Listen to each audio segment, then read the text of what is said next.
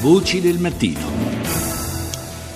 Adesso affrontiamo un altro argomento, argomento questo che, eh, come avete sentito, beh, sta comunque provocando molta apprensione, soprattutto per chi ha figli adolescenti. Parliamo della rete e di una, un, non saprei nemmeno come definirlo, fenomeno forse eccessivo, ma come eccessivo chiamarlo gioco, intendo blue whale, eh, quella sorta di lavaggio psicologico che viene fatto ai ragazzini spingendoli fino a gesti estremi. Cerchiamo di capire come è possibile che la rete faccia questo, ma soprattutto quali possono essere i segnali che ci aiutano a capire quando un ragazzo una ragazza così giovane hanno bisogno forse di essere eh, presi per mano e riportati sulla retta via. Buongiorno a Matteo Lancini, buongiorno professore.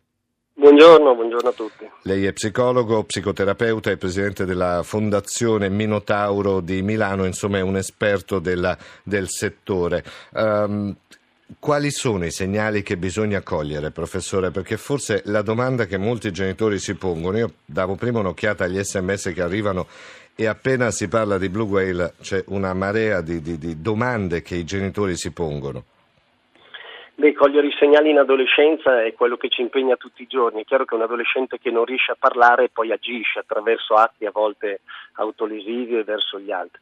Il problema è sempre la relazione, cioè sì. quello che dobbiamo fare è interessarci alla vita degli adolescenti e questo è un po' più complicato rispetto a quello che accadeva quando erano bambini da questo punto di Quindi vista. Quindi interessarci che... vorrebbe dire, professore, che esiste anche una società che forse non si accorge perché è troppo distratta, così come sono distratti i genitori nei confronti dei figli?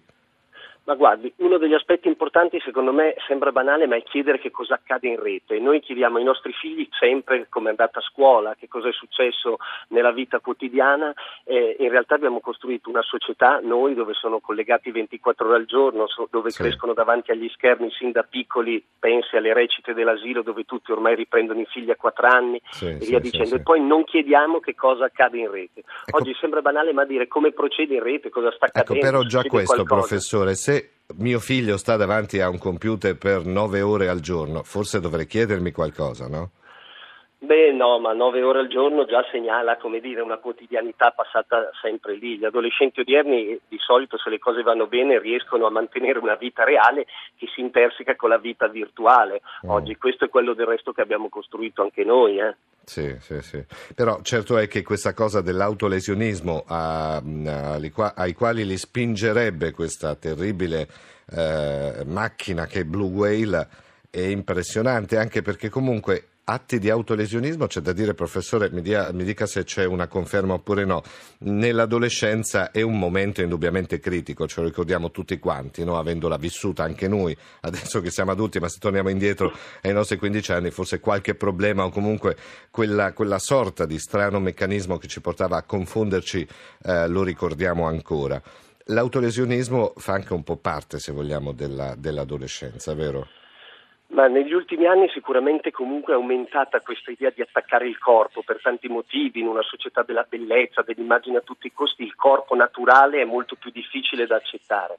Quindi è vero che sono aumentati i cosiddetti gesti autolesivi, appunto i tagli, il cutting, sì, le sì. bruciature e anche i tentativi di suicidio. È vero poi che questo appunto fenomeno no, dai confini incerti della balena blu ovviamente sta ovviamente angosciando molti genitori mm. che immaginano che lì dentro ci sia qualcuno che induce i propri figli. Bisogna anche dire che chi poi come dire, segue questi gesti di emulazione evidentemente ha anche dentro di sé una fragilità ed è vero comunque eh beh, che certo, è importante certo. parlarne perché diventando così popolare, parlandone in tutti i modi, chi in qualche modo è predisposto per i suoi aspetti finisce per seguire questa modalità entrare lì dentro, un po' anche dentro una società della spettacolarizzazione ovviamente. Ah certo, uno dei messaggi che è arrivato, noi abbiamo una macchina degli sms, il numero lo ripeto per i nostri ascoltatori che comunque lo sanno a memoria, 335 699 2949, un, una persona, un nostro ascoltatore dice dietro Blue Whale non può esserci un movente economico ma ci sono dei serial killer e non ha tutti i torti, credo, perché poi non ha senso questo gioco, cioè che senso avrebbe spingere le persone all'autolesionismo e a spingerli fino a, a, alla morte poi?